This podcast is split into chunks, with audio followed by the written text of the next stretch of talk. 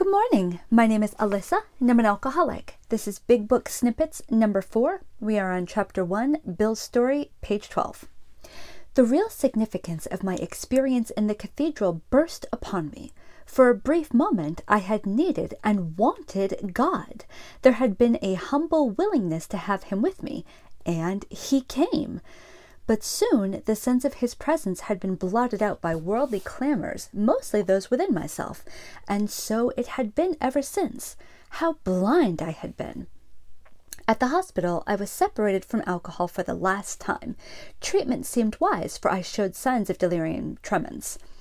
There I humbly offered myself to God, as I then understood Him, to do with me as He would. I placed myself unreservedly under His care and direction. I admitted for the first time that of myself I was nothing, that without Him I was lost. I ruthlessly faced my sins and became willing to have my new-found friend take them away, root and branch. I have not had a drink since. My schoolmate visited me, and I fully acquainted him with my problems and deficiencies. We made a list of people I had hurt or toward whom I felt resentment. I expressed my entire willingness to approach these individuals, admitting my wrong. Never was I to be critical of them. I was to right all such matters to the utmost of my ability. I was to test my thinking by the new God consciousness within. Common sense would thus become uncommon sense. I was to sit quietly when in doubt, asking only for direction and strength to meet my problems as He would have me. Never was I to pray for myself, except as my requests bore on my usefulness to others. Then only might I expect to receive, but that would be in great measure.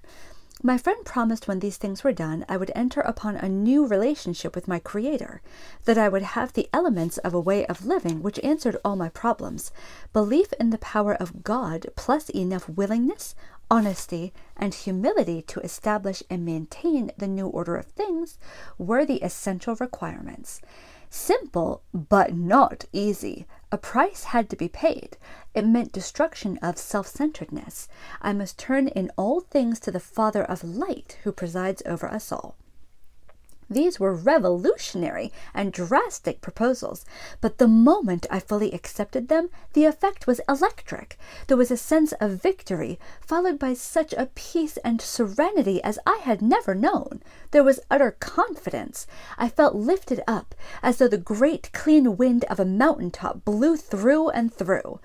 God comes to most men gradually, but his impact on me was sudden and profound. For a moment I was alarmed and called my friend the doctor to ask if I were still sane. He listened in wonder as I talked. Finally, he shook his head, saying, Something has happened to you I don't understand, but you had better hang on to it. Anything is better than the way you were. The good doctor now sees many men who have such experiences. He knows that they are real. While I lay in the hospital, the thought came that there were thousands of hopeless alcoholics who might be glad to have what had been so freely given me. Perhaps I could help some of them. They, in turn, might work with others. My friend had emphasized the absolute necessity of demonstrating these principles in all my affairs. Particularly was it imperative to work with others as he had worked with me. Faith without works was dead, he said. And how appallingly true for the alcoholic. For if an alcoholic failed to perfect and enlarge his spiritual life through work and self sacrifice for others, he could not survive the certain trials and low spots ahead. If he did not work, he would surely drink again, and if he drank, he would surely die. Then faith would be dead indeed. With us, it is just like that. My wife and I abandoned ourselves with enthusiasm to the idea of helping other alcoholics to a solution of their problems. It was fortunate, for my old business associates remained skeptical for a year and a half, during which I found little work. I was not too well at the time and was plagued by waves of self pity and resentment. This sometimes nearly drove me back to drink, but I soon found that when all other measures failed, work with another alcoholic would save the day. Many times I have gone to my old hospital in despair. On talking to a man there, I would be amazingly lifted up and set on my feet. It is a design for living that works in rough going. We commence to make many fast friends, and a fellowship has grown up among us of which it is a wonderful thing to feel a part. The joy of living we really have, even under pressure and difficulty. I have seen hundreds of families set their feet in the path that really goes somewhere, have seen the most impossible domestic situations righted, feuds and bitterness of all sorts wiped out. I have seen men come out of asylums and resume a vital place in the lives of their families and communities. Business and professional men have regained their standing. There is scarcely any form of trouble and misery which has not been overcome among us. In one Western city and its environs, there are 1,000 of us and our families. We meet frequently so that newcomers may find the fellowship they seek. At these informal gatherings, one may often see from 50 to 200 persons. We are growing in numbers and power. Footnote. An alcoholic in his cups is an unlovely creature.